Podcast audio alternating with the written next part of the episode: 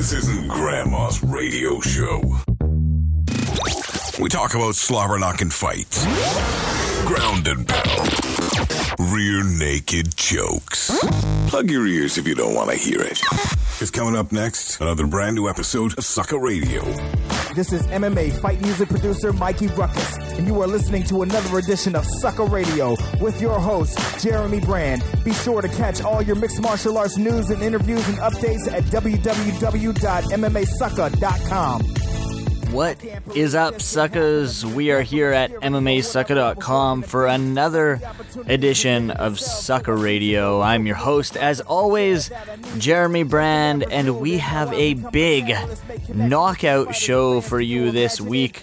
Before I get to telling you who my guests are, I'm sure you've heard the big news of the week. If you haven't, you have not been on the computer.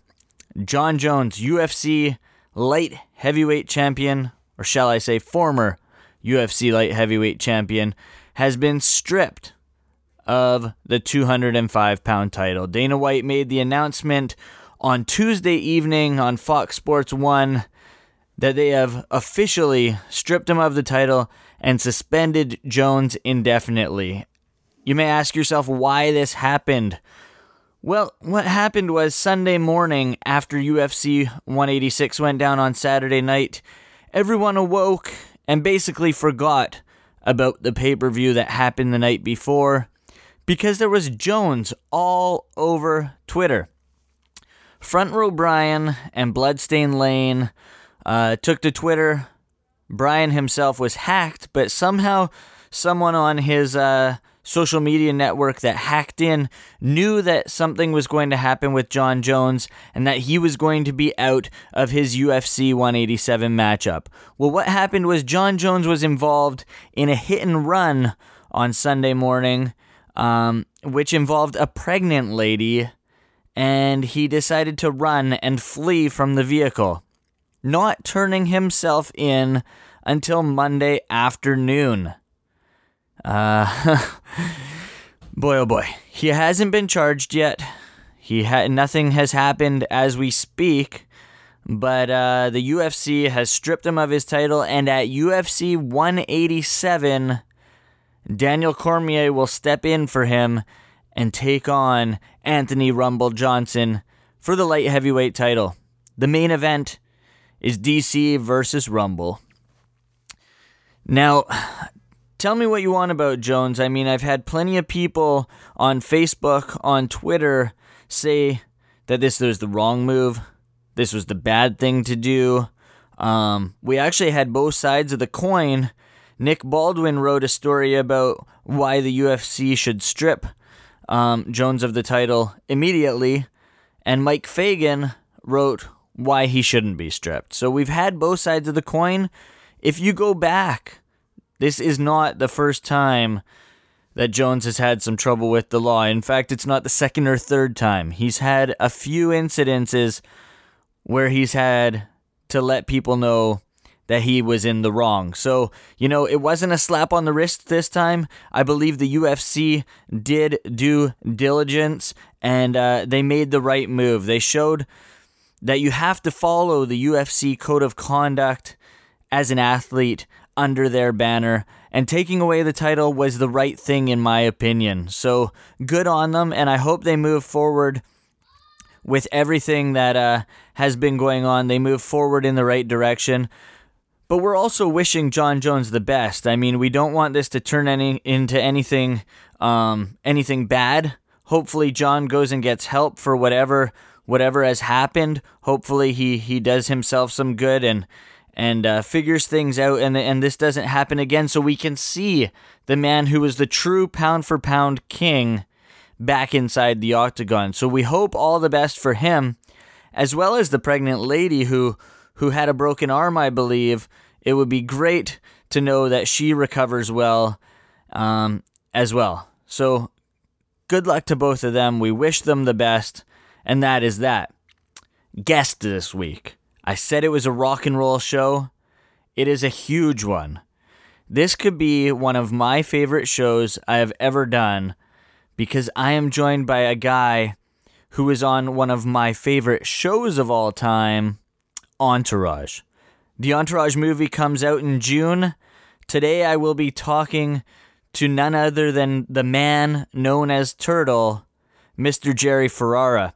I chat with him a couple days ago, actually, and, and this is a pre-recorded interview, so this is going to happen prior to finding out that Jon Jones has been stripped of the title. I talked to him about some of his opinions on that, um, so you'll hear that. Um, take that for what it is, because he doesn't know at that time that Jon Jones has been stripped of the title. But a guy who does know that Jones has been stripped of the title, and the cool thing about it is my other guest, Uriah Faber, who I chat with just a day ago, a couple days ago, literally right when I was talking to him, U F C president Dana White had turned the news over that Jon Jones was stripped. So I told Uriah as it happened, Uriah Faber will be my guest, and he's finding out right off the hop that Jon Jones has been stripped of the light heavyweight championship. So you'll hear his thoughts and, and how he felt about the light heavyweight king being stripped of his title. It's pretty cool. So I, it's it's interesting to hear a fighter truly give his opinion fresh and, and not being able to think about what had gone down and then give you the answer. He's literally getting it right off the hop. So Uriah Faber will join me in a little bit. Joining me first will be Jerry Ferrara. Before I get to that, this past weekend, as I said, U F C one eighty-six went down. Unfortunately, it was overshadowed by Jon Jones. But in the main event, Demetrius Mighty Mouse Johnson proved again that he is the number one man in the flyweight division and moves himself up that pound-for-pound ranking, earning himself a submission finish at four minutes and fifty-nine seconds into the last round, the fifth round. This is the latest stoppage in U F C history, earning himself another check mark on that record book. Congratulations to D J. He's always been good to M M A Sucker. We're big fans of him, and uh, proving that he is the number one man in the one twenty-five pound division. Co-main event, not too fun to watch, but Quinton Rampage Jackson earning himself a unanimous decision in his return to the octagon against Fabio Maldonado. Michael Bisping earns a unanimous decision, doing what Bisping does. He he got rocked, actually, by C B Dalloway, but, you know, Bisping pushed the pace, earned himself the judge's nod. Catchweight bout at one sixty, John McDessie Um, T K O'd Shane Campbell. He was a late replacement, um, not taking anything away from McDessie. He caught him, finished him in the very first round. And opening up the U F C one eighty-six main card, Thomas Almeida T K O'd Yves Jaboan in the first round as well. One other fight that I'd like to talk about um, was the trilogy match between Alexis Davis and Sarah Kaufman. Kaufman looked like she was doing what she needed to do uh, until midway through the second round, that is, when Alexis Davis snagged up an armbar and tapped Sarah Kaufman out. So uh, Alexis Davis took fight number three. We'll see. Maybe there'll be a fourth. That's about it. U F C one eighty-six in the books. Uh, coming up next, we have U F C Fight Night sixty-five, Stipe Miocic versus Mark Hunt down in Adelaide, Australia. Not this weekend, but next weekend. So we're not going to talk about that at all right now. But what we are going to do, and I'm excited for you guys to listen to this one, it's almost a thirty-minute interview with Entourage's Jerry Ferrara. Joining me now is a man who is known as Turtle on Entourage and has one of my favorite podcasts out there, Bad for Business. Please welcome Jerry friggin' Ferrara to Sucker Radio. Jerry, thanks for joining me today, man. Of course, man, and I kind of I like that freaking Ferrara uh, intro. I like that. I'm gonna feel that. Awesome. Something uh, I, I want to before nerding out on Entourage and B for B, I want to talk to you about what the podcast is about: mixed martial arts. Now, I'm sure you saw on Twitter on Sunday and, and have heard by now about Jon Jones. As a fan of the sport, were you keeping up with all that and, and about what was being said about him on Sunday?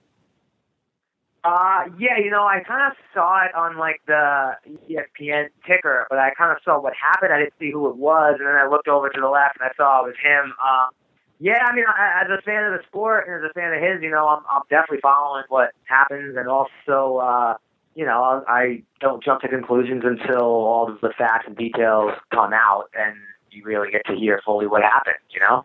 If he were to be charged and, and you know, put into, well, not put into jail, but if he were to be charged, if you were the man in charge of the U F C, what would you do with him? Would you strip him of the title? Would you suspend him? Again, you know, a charge is a charge and a conviction is a is a different story. So, uh, and I definitely am not presidential in any way whatsoever. And again, I've only read what's happened on, like, the tickets. I don't know the facts of exactly what happened or what they're saying or allegedly happened. So, uh, you know, that's always, I think, the toughest part of any leadership in all sports is how to police the sport off the field or outside of the cage, you know, outside of the ring, outside of the octagon. You know, it, it's like you asking me that question kind of just freaks me out in a way, because I, and it makes me say, wow, you're right. You know, what's your first knee-jerk reaction? Because on one hand, you could say, oh, this doesn't look good, so let's strip them immediately and, and show that we're on top of this. But on the other side, like, you know, due process, and everyone's entitled to, uh, if he is charged, entitled to a trial and innocent until proven guilty. So it's a tough spot to be in for all parties involved. And I'm, honestly, I'm glad I don't have to make those it, kinds of decisions. Yeah, no kidding. I wouldn't it, even know what to do. It is a, it is a spot that's sort of sticky because, I mean, we've seen he's had slaps on the wrist before. He's he's had numerous charges. Um, but, well, one charge put against him. He had the cocaine issue, but we saw today or earlier this week that the Miami Dolphins have suspended one of their players. Well, not the Miami Dolphins, but the N F L have suspended one of the Miami Dolphins players for an entire year because of drug policy. Now, if the U F C wants to be considered a legitimate sport, would they not have to sort of follow suit with the N B A, N F L, and stuff like that? Well, I, I, I think the U F C is, you know, a legitimate sport. I hear what you're saying, like, and you start talking about the N F L and, and the Shield. That is the N F L. That's the biggest sport in the in our country for sure. Um, you know, when you really kind of look at the the history of the U F C, you know, and how long they've been around, I mean, I think they're actually doing pretty good for how long they've been around and also how long they've been at page straight. So uh, I think they got to just keep on going the way they're going. And I think ultimately, in terms of drug testing and suspensions and, and all that, I think, I mean, everyone's going towards the direction of just, it just feels like testing for everything and suspending for everything. The penalties seem to be getting harsher and harsher, and the tolerance is high, is less and less. So I think it's only going to grow. Which is a good thing, yeah, for sure. Now, with Jones possibly being out of one eighty-seven, we don't know this as I speak to you right now. Um, a guy who has been drug tested a number of times is another U F C one eighty-seven fighter, Vitor Belfort. Um, does it worry you at all that potentially the co-main event and main event could be gone from U F C one eighty-seven? Well, of course. I mean, just as a, as a well, from a fan perspective, that's the last thing you want to see is any event, let alone, you know, matchups like that being taken away. So worry is not really the right word. It's almost just, it would be like a kid on Christmas who wakes yeah, up and you find yeah. out, like, you didn't get your favorite toy that you, you know. So, yeah, it would definitely be a bummer if, if those got wiped out for sure. I think every fan, I think every U F C fan, every fight fan, every M M A fan would be bummed out if you don't get to watch, I mean, you don't get to watch an event like that. Yeah, for sure. Now, U F C women's bantamweight champion Ronda Rousey was in the Entourage movie with you. Before we talk about her in the movie, what are your thoughts on, on Betch Correa being her next challenger, and do you see Rousey having any issues taking her on?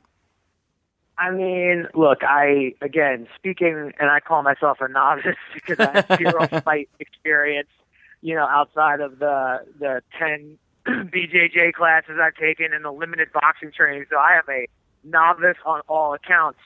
Um, but having gotten to know Ronda a little bit through the Entourage movie, and just, I mean, look, it's the fight game, so you always have to have, it's not that you have to have doubts, but I don't think she ever overlooks any opponent, so I know she's going to be ready, and that makes me feel very, very confident, knowing that uh, when she trains and she prepares, like, I don't know a harder worker and uh, out there, whatever your craft may be, whether it's another actor, whether it's a different sport, or Ronda, like there's there's not a harder working athlete and professional than Ronda. And I'm not even saying that because she's in the Entourage movie. I got to see it firsthand. Like she's she's just a real deal, man. And uh, that does make me feel good knowing that she's going to take this camp like she's taken on every other camp that she's done really, really well with.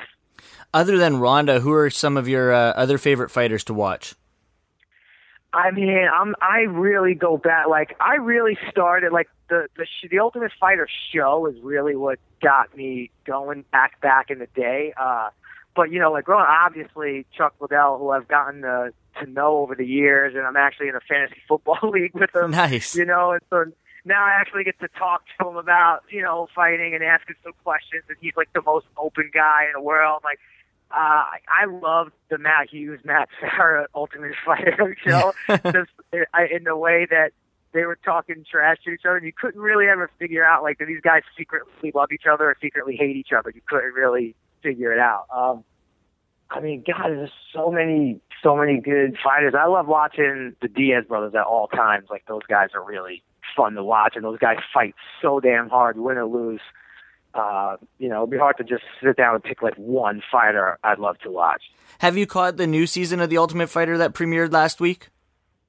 No, here's what I do. Like, my system with it is I do my best to ignore it, and I try to mute all the things on Twitter that normally would like expose some stuff, because I need to get like three or four in the bank, because one is not enough. Yeah. So I need like three or four in the bank where I could just sit on the couch and just rattle through them. So I kind of go dark and radio silence. I let them build up in the old D V R, and then I just rip right through them. I'll give you this. It, it, it is a different take on uh, what The Ultimate Fighter has done. Oh, really? Okay. That's not too much of a spoiler, but it's it's kind of like new stuff in a way. They're re... They're re They're redesigning a little bit? Well, yeah, it's team versus team, so Black Zillions versus uh, American Top Team, and uh, right. in in Florida. So, yeah, it's... it's out of the it, Vegas element, no more deserts, so there's actually an ocean. Exactly, so it, it's a bit of a different take. The fighters are in a house, but I'll, I'll leave it at that. It's different, and I'm going to have to hit you up on Twitter and see what your thoughts are after you've watched a few episodes. Yeah, I'll, ch- I'll check back in with you. Uh, so what, the first one just aired, so you know what, probably by the end of May, mid to end of May, I'll rip through three or four of them, and I'll be able to come back and we'll talk about it again. Awesome. All right, let's talk some other stuff. Entourage, man, you know, it was your first... It wasn't your first acting gig, but it was definitely the one that brought your your career to that that next level. Um, what part of the eight-season journey was your favorite? Which season? Uh, you know, in a weird way, I imagine, I mean, not that I imagine, like, this is what it's like to have kids, but I almost, like, you know, if you, I always ask my mom in a joking way, you know, I have an older brother, so I, I always kid around. I don't really ever want her to answer this question, but I'm like, who's your favorite kid? You know, who's your favorite son? It's kind of like the same way with this question. I mean, because I just look at season one, and I'm, I, I mean, I was twenty-three years old, I think. I'm thirty-five now, so, like, just to... And I haven't really watched them back in quite a long time, but to look back on those years now, it's like, wow, like there was so much in front of me that I just had no idea was going to happen. There's something really special about that. And then I can make the same argument for the final season. It's like, that is where I actually start to, I actually got to calm down and, and look back and not be so, uh, you know, afraid or paranoid that the show wasn't well received or was going to get canceled. But I mean, I, I can make that same argument for every season. So, but if you had to, if you put, if you put me up against a wall and said choose, I'm gonna go season two, and here's why: because season one was great. I was young. There was fear. Season eight was great. I was older, but I was sad because it was ending. Season two, I think everyone kind of figured it out at that point, and uh, was like, okay, we know what this show is. We know what to do. We know how to. how to do this, and let's just crank them out, you know? So I'd go season two right now. And there's also some really, really great stuff. The Mandy Moore stuff, the Aquaman, James Cameron stuff in season two was real fun. That's sort of what I wanted to ask you. Was there ever a moment where there was a guest star on the show and you were like, oh my God, I get to work with this person?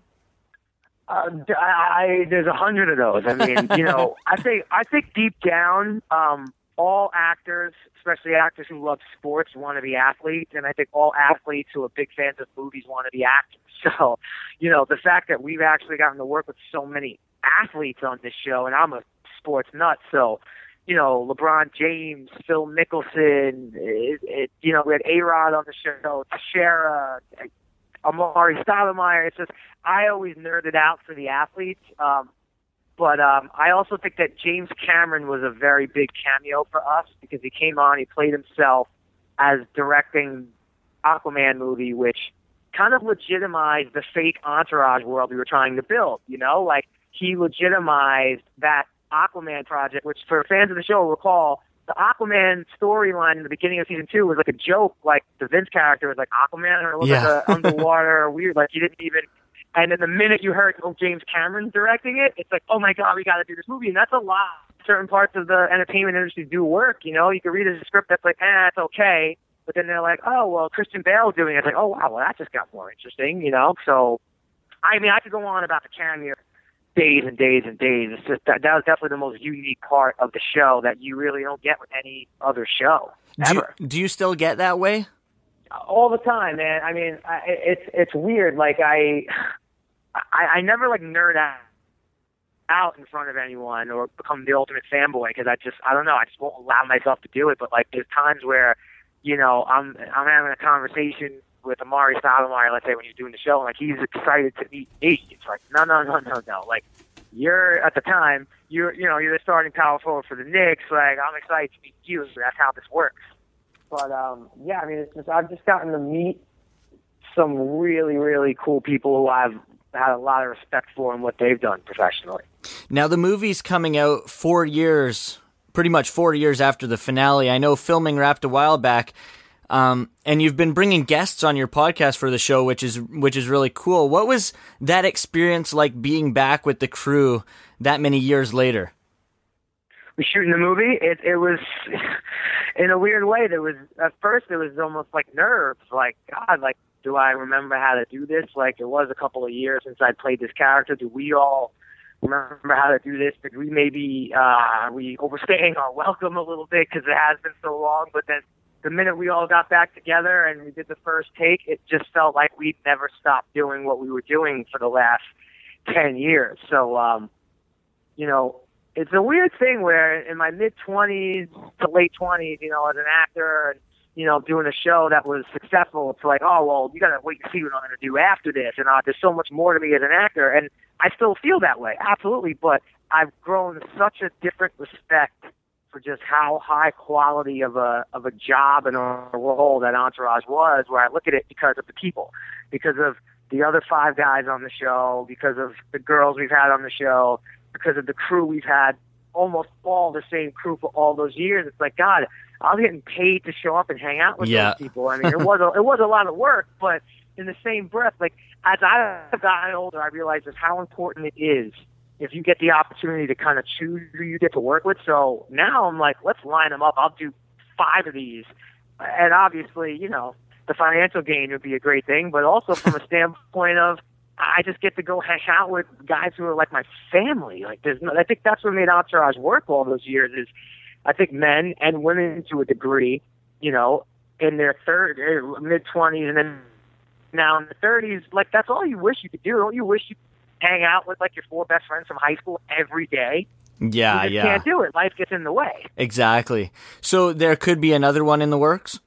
I mean, in the works, yes. Um, but, again, you know, there is a business element to to this because it is a business, so it definitely has to uh, perform at a certain level before any of that will happen, you know, but I mean, the plan is in place. Should we perform like we think we could perform, that we would absolutely do another one rather quickly. But that's nice. Why everyone listening, we need you guys to go out and see it. And if you, it's like Field of Dreams, if you know, if you build it, they will come. So it, we'll build another one if you guys will show up. As I said earlier, Ronda Rousey's in the upcoming movie. Were you a fan of hers before meeting her on set, or did the movie sort of make you a f- true fan of Rousey? I mean, I, again, like I, I, as a fan watching her fight, I just thought that she was an amazing fighter who definitely had a uh, a charisma and a flair apart from just the fighting aspect, you know, like down to the way she walked out to the ring and like the way she kind of like kicks up her feet and just looks at her opponent. You know, I, she definitely had a charisma about her.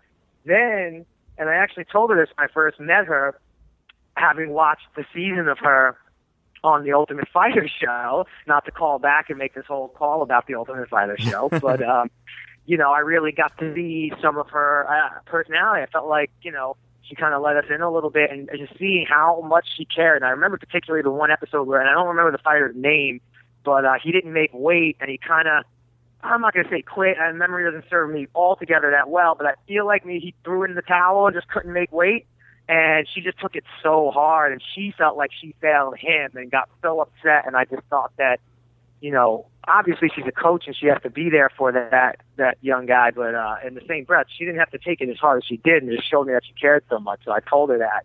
And I loved the stuff with her mom on the show, and uh, Uh, and again, in true Entourage fashion, we've always had a kind of luck element. Like, you know, we had Russell Wilson and Gronkowski and Tom Brady in the movie a year and a half ago. They did their scenes. And then you cut to a year after that, and they're all playing each other in the Super Bowl. Similarly, you know, we get Ronda Rousey on the show, on the movie, and just her, as we get closer and closer to our release, her star just, just when you think it can't rise any higher, it goes even higher. So, yeah. Hopefully it's all lining up.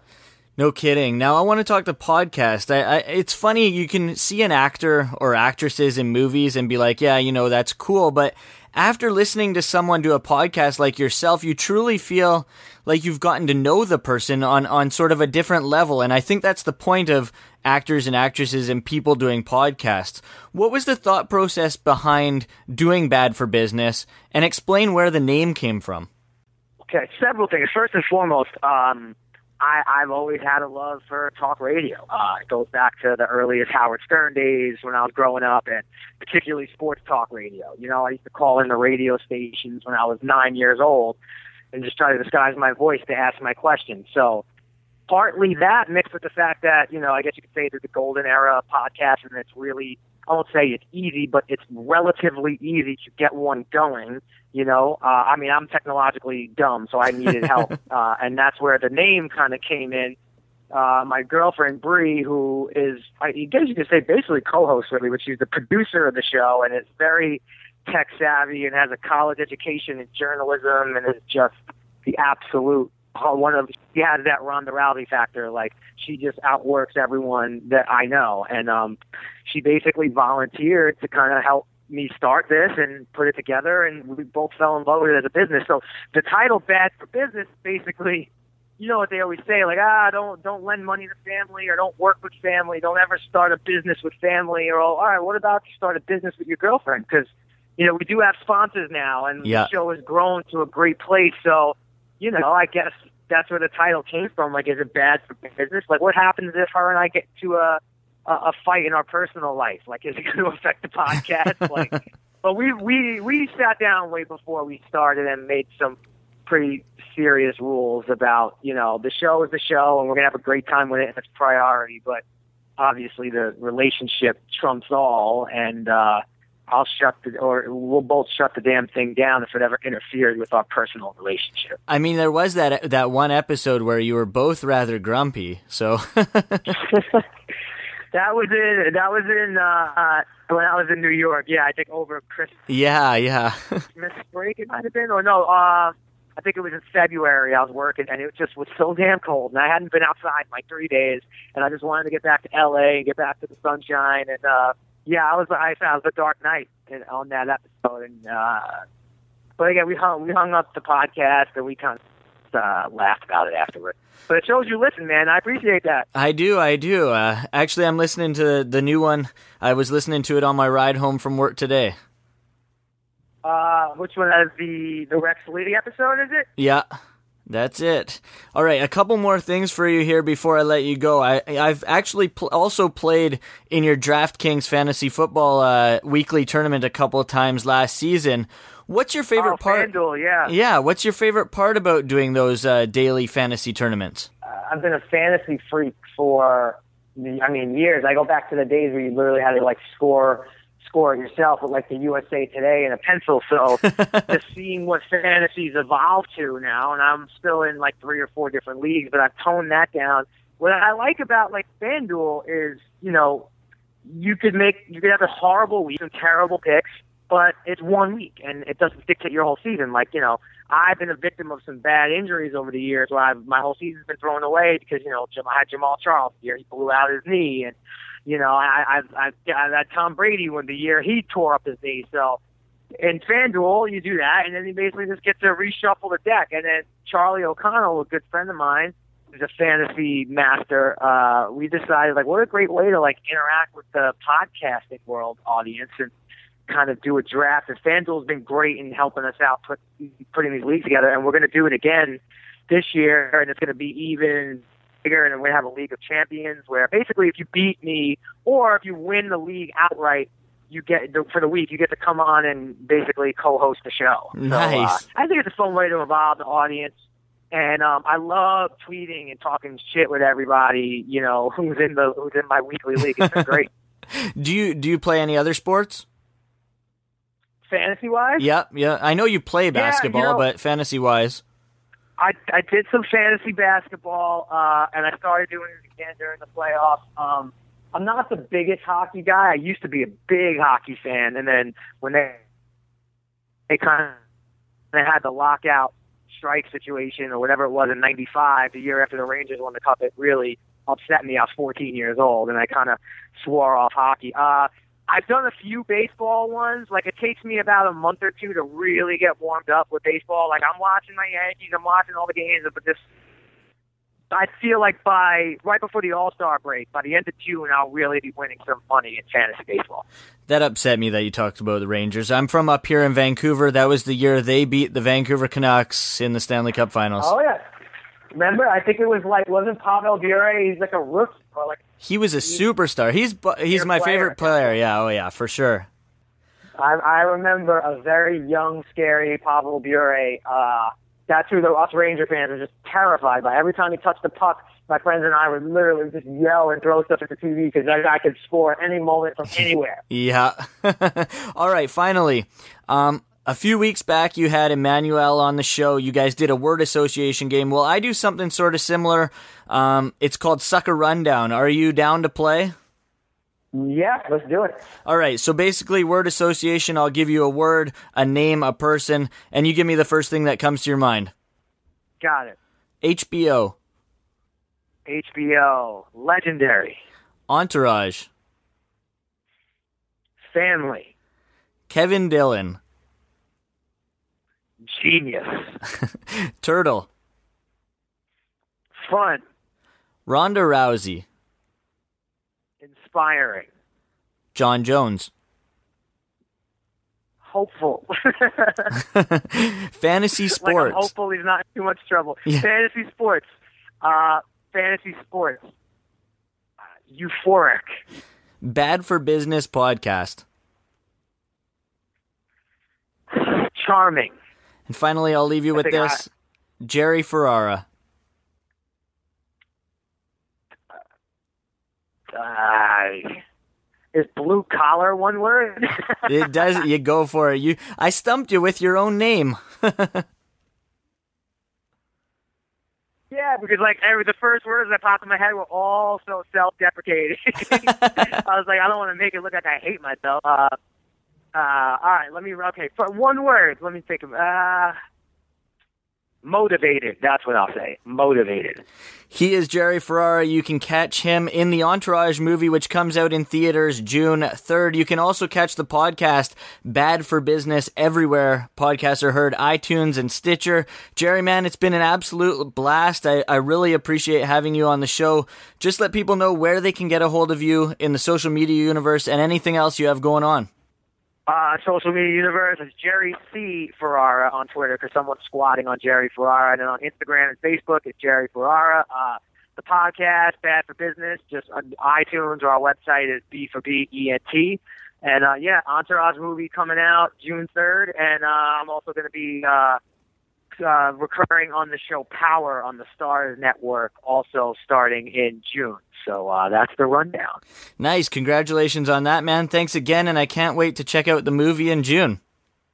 Anytime, brother. Let's. Uh, I'll reach out. We'll catch up when I'm caught up on uh, the Ultimate Fighter show. I'll come back on and we'll, we'll recap. Awesome. Thanks a lot, Jerry. Take care, man. This man will take on Frankie Edgar in the main event at U F C Fight Night sixty-six in the Philippines. Please welcome Uriah Faber back to Sucker Radio. Uriah, thanks for joining me, man. Hey, no problem. How are you? I am doing great. How are things with you? Uh, get up to anything cool while you've been uh, sort of on a bit of a break? Um, nothing to mention. I mean, I feel like uh, there's probably been all sorts of cool stuff that happened, but I can't point to one thing in particular. Now, as we speak right now, I know the show is going to air on Thursday, but as we speak, Dana White has just made the announcement that Jon Jones has been stripped of his title. Did you hear that? No, I didn't, man. I, I kind of been missing this whole thing. I've been so busy. Uh, what the hell happened? Well, I guess, you know, the the word on the street is he got into a hit and run. He fled the scene. Um, he sort of hid from the cops a little bit. Then he ended up turning himself in, posted bail, and uh, that's that as we speak. And Dana went on Fox Sports one and announced that he's stripped of the title, and Rumble will fight Daniel Cormier for the light heavyweight championship. Wow. Surprised? That's crazy. Yeah.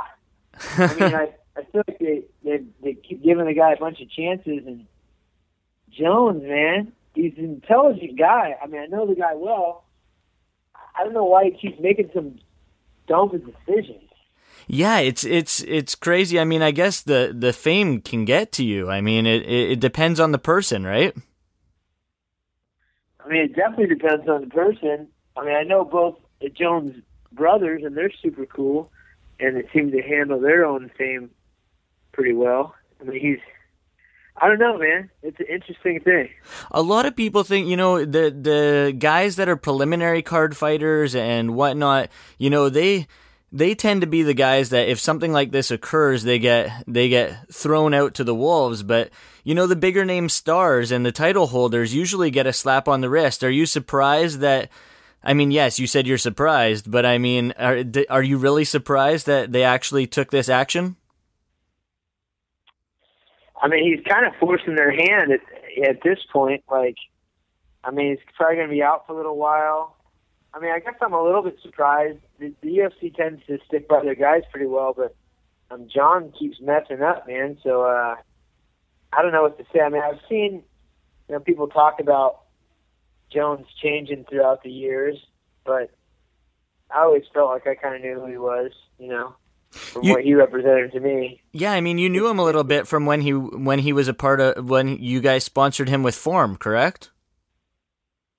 Yeah, you know, I remember the first time I met John was at a Fighter Summit, and uh, actually, I think I was one of the first guys to give him a plug on on Twitter, just like, hey, you know, check out this guy, up and comer.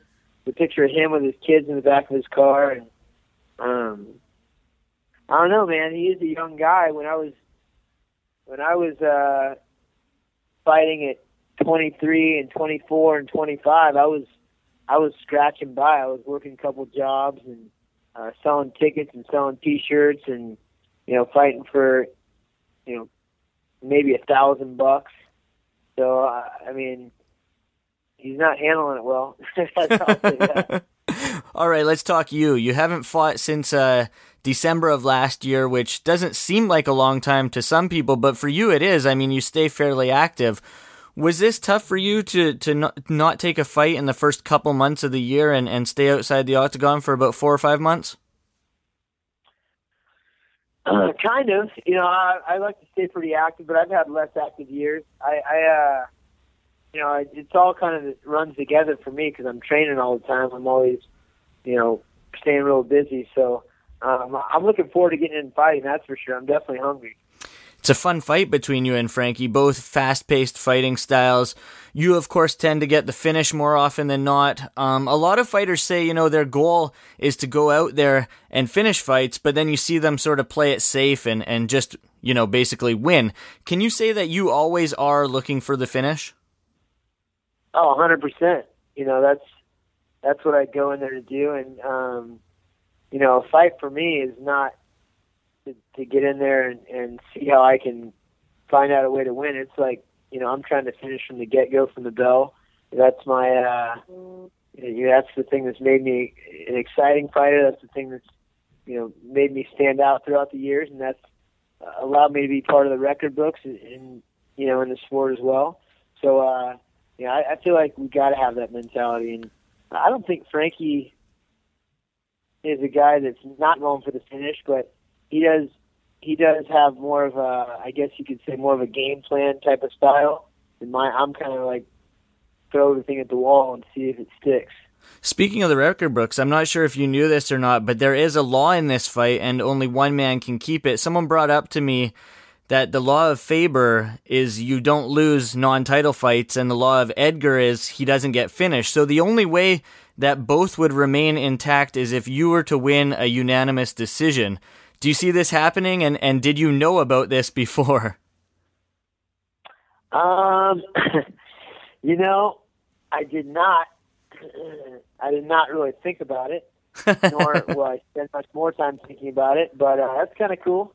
Uh, you know, I, I feel like throughout the years, myself and Frankie is in the same boat. We've fought top-level athletes, you know, from the get-go. So I've, I've always been in big fights, and, and uh, you know, there's all sorts of records. I see guys, they come up with all these weird records all, all the time, you know. But uh, that's not necessarily the record that I'm I'm going for. I'm going to win this fight. I'm going to... Uh, have a performance in my lifetime. I'm, I'm, I'm feeling good. I'm feeling heavy. I don't care about any of the little records. I mean, there's probably all sorts of statistics. Oh, yeah. You can figure out if you're really delving into it on this one. Yeah, th- th- this fight should easily be-, be billed as a super fight, in my opinion. Is is this something you're looking to do more of at this point in your career? Fun super fights that that get the fans uh, excited? I think so. I mean, you know, it's. Being the best in the world is obviously always a goal of mine, and um, I feel like I'm still uh, in the hunt for that for that number one position. But right now, it just makes sense. The the, the place that the sport's at, you know, the, there's so many fights going on. You know, people are, are overlooking little fights here and there. I want to be in fights that they're, you know, you can't get overlooked, and uh, super fights, the fights that really matter. And the one forty-five pound weight class right now is. is the weight class for that. Um, there's some big fights at thirty-fives also, but uh, I, I feel fortunate to be able to have the skill level, the opportunity, and the willingness to, to jump up and jump down to fight the best guys in the world.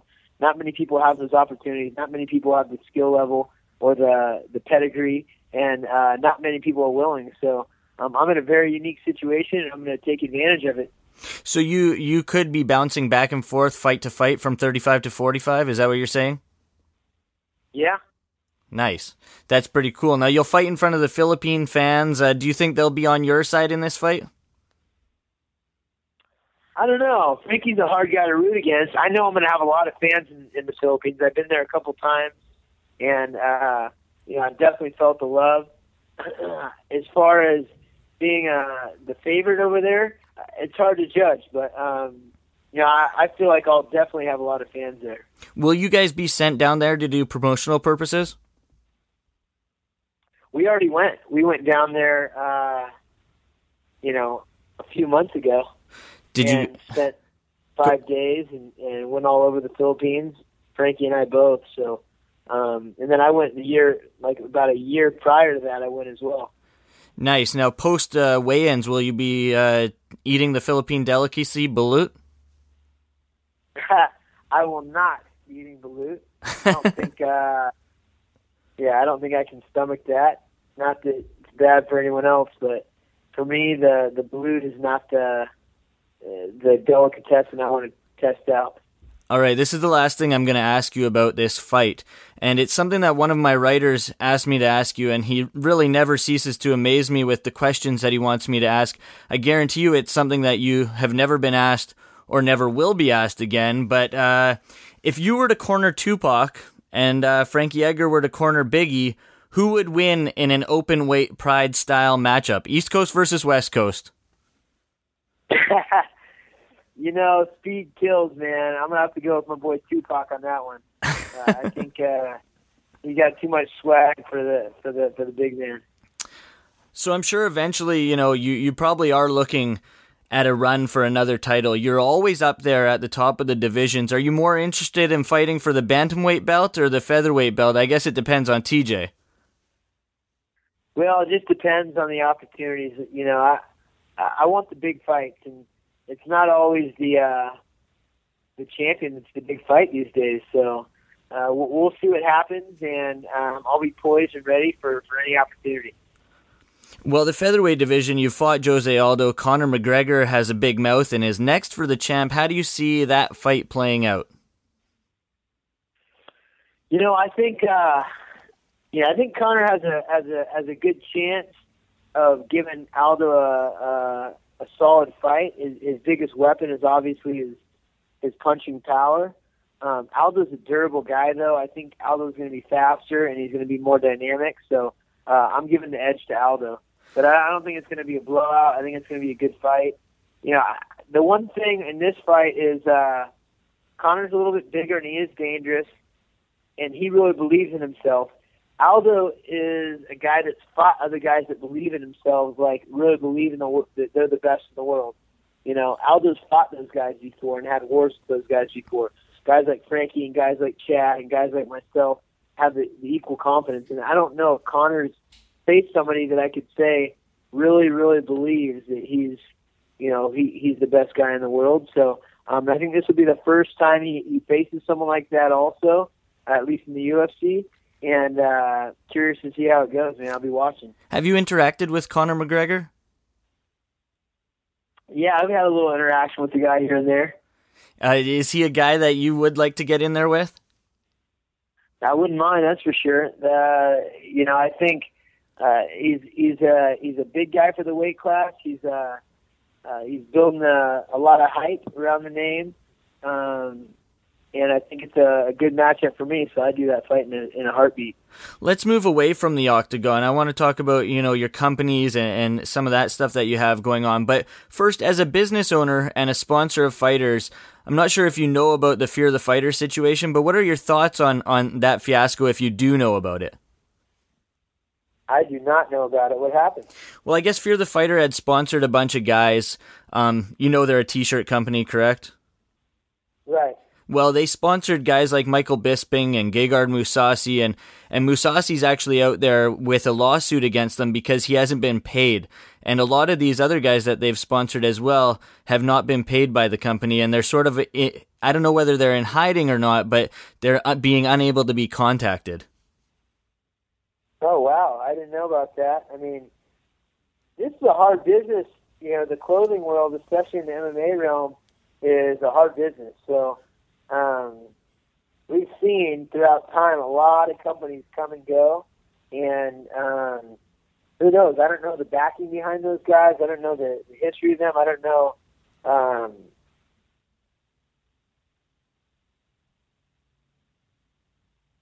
they have a bunch of pissed off fighters.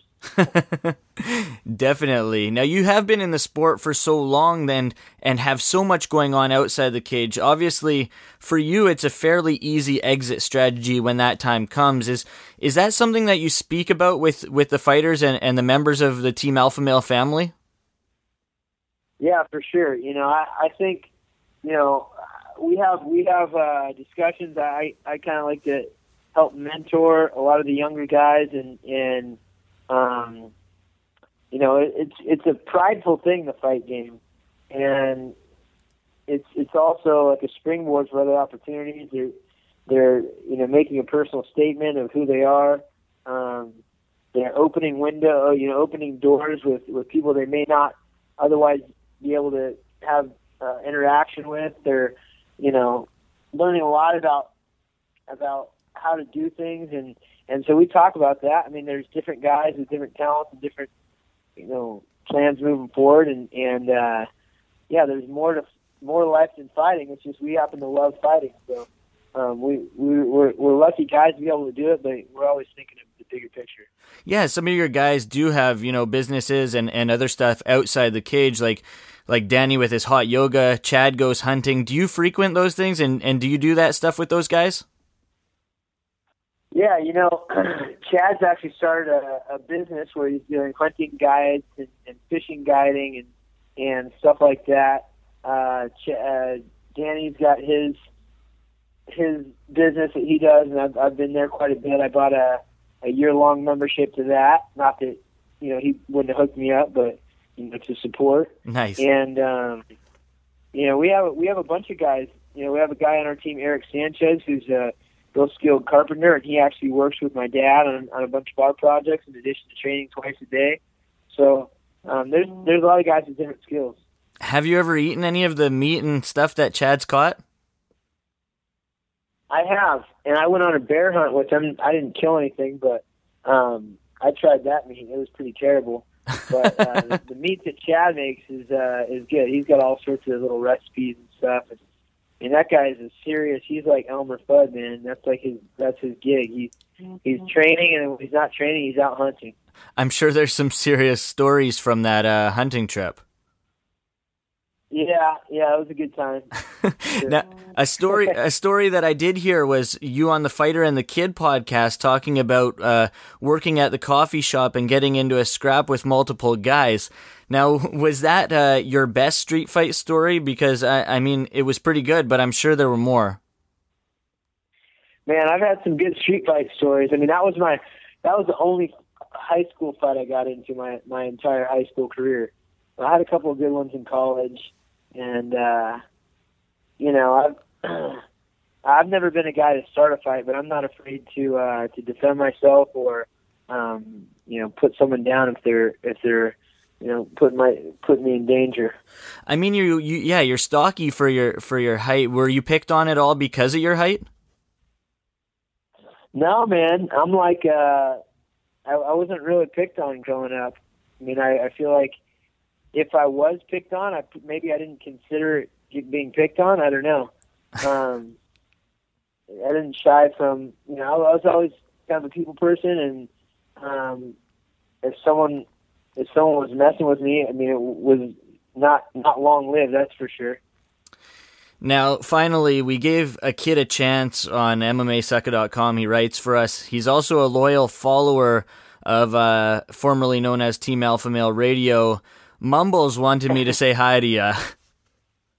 Mumbles, yeah, Mumbles. Is a, I actually read uh, verbatim one of his uh, articles he wrote.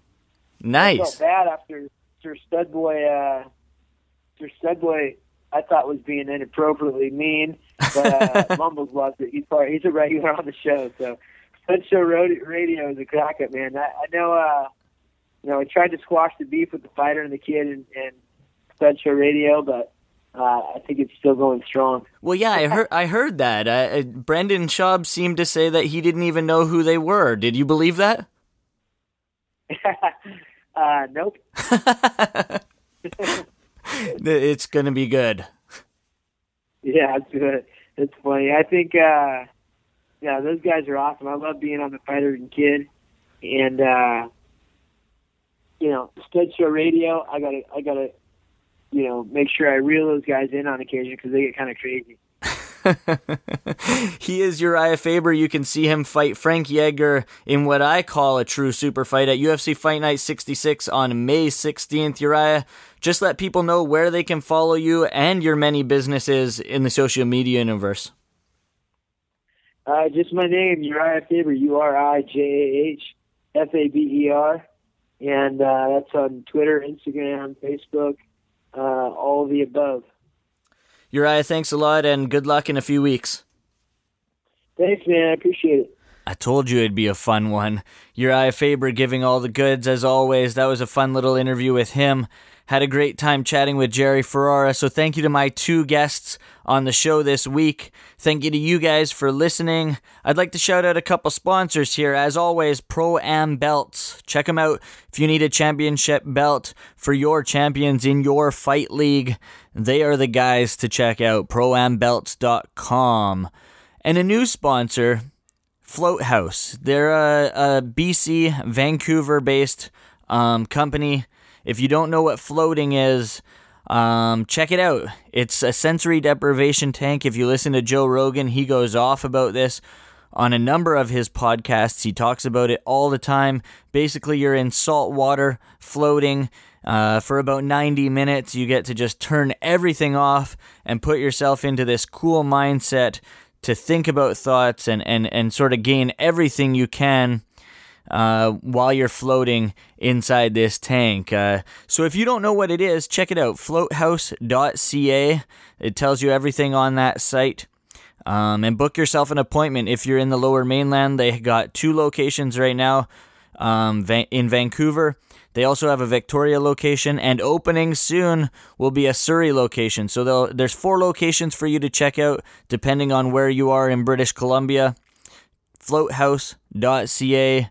We are officially a brand ambassador for them, so they're guys that we're going to shout out on Sucker Radio here and there. Make sure you check them out. Again, thank you to you guys for listening. Make sure you follow M M A Sucker on Facebook, facebook.com forward slash MMA Sucker. Like us on... Never mind. That's backwards. Like us on Facebook, facebook.com forward slash MMA Sucker. Follow us on Twitter at M M A Sucker, and myself on Twitter at Jeremy Brand six oh four. So like Jon Jones said, I'm out. Candidate calibrate levels of greatness as we collaborate. Mikey Rukus, Jeremy Brand as we reactivate. Brand creates the show for the fans and it's magnanimous. Jury's out decision and the yes, it's unanimous. It's the radio, it's the, it's the radio, sucker, sucker radio. It's the radio, it's the, it's the radio, sucker, sucker radio. It's the radio, it's the, it's the radio, sucker, sucker radio. Come and listen, it's about that time. Yes, download the show or you can stream online. It's the radio, it's the, it's the radio, sucker, sucker radio. It's the radio, it's the, it's the radio, sucker, sucker radio. It's the radio, it's the, it's the radio, sucker, sucker radio. Come and listen, it's about that time. Yes, download the show or you can stream online. Out.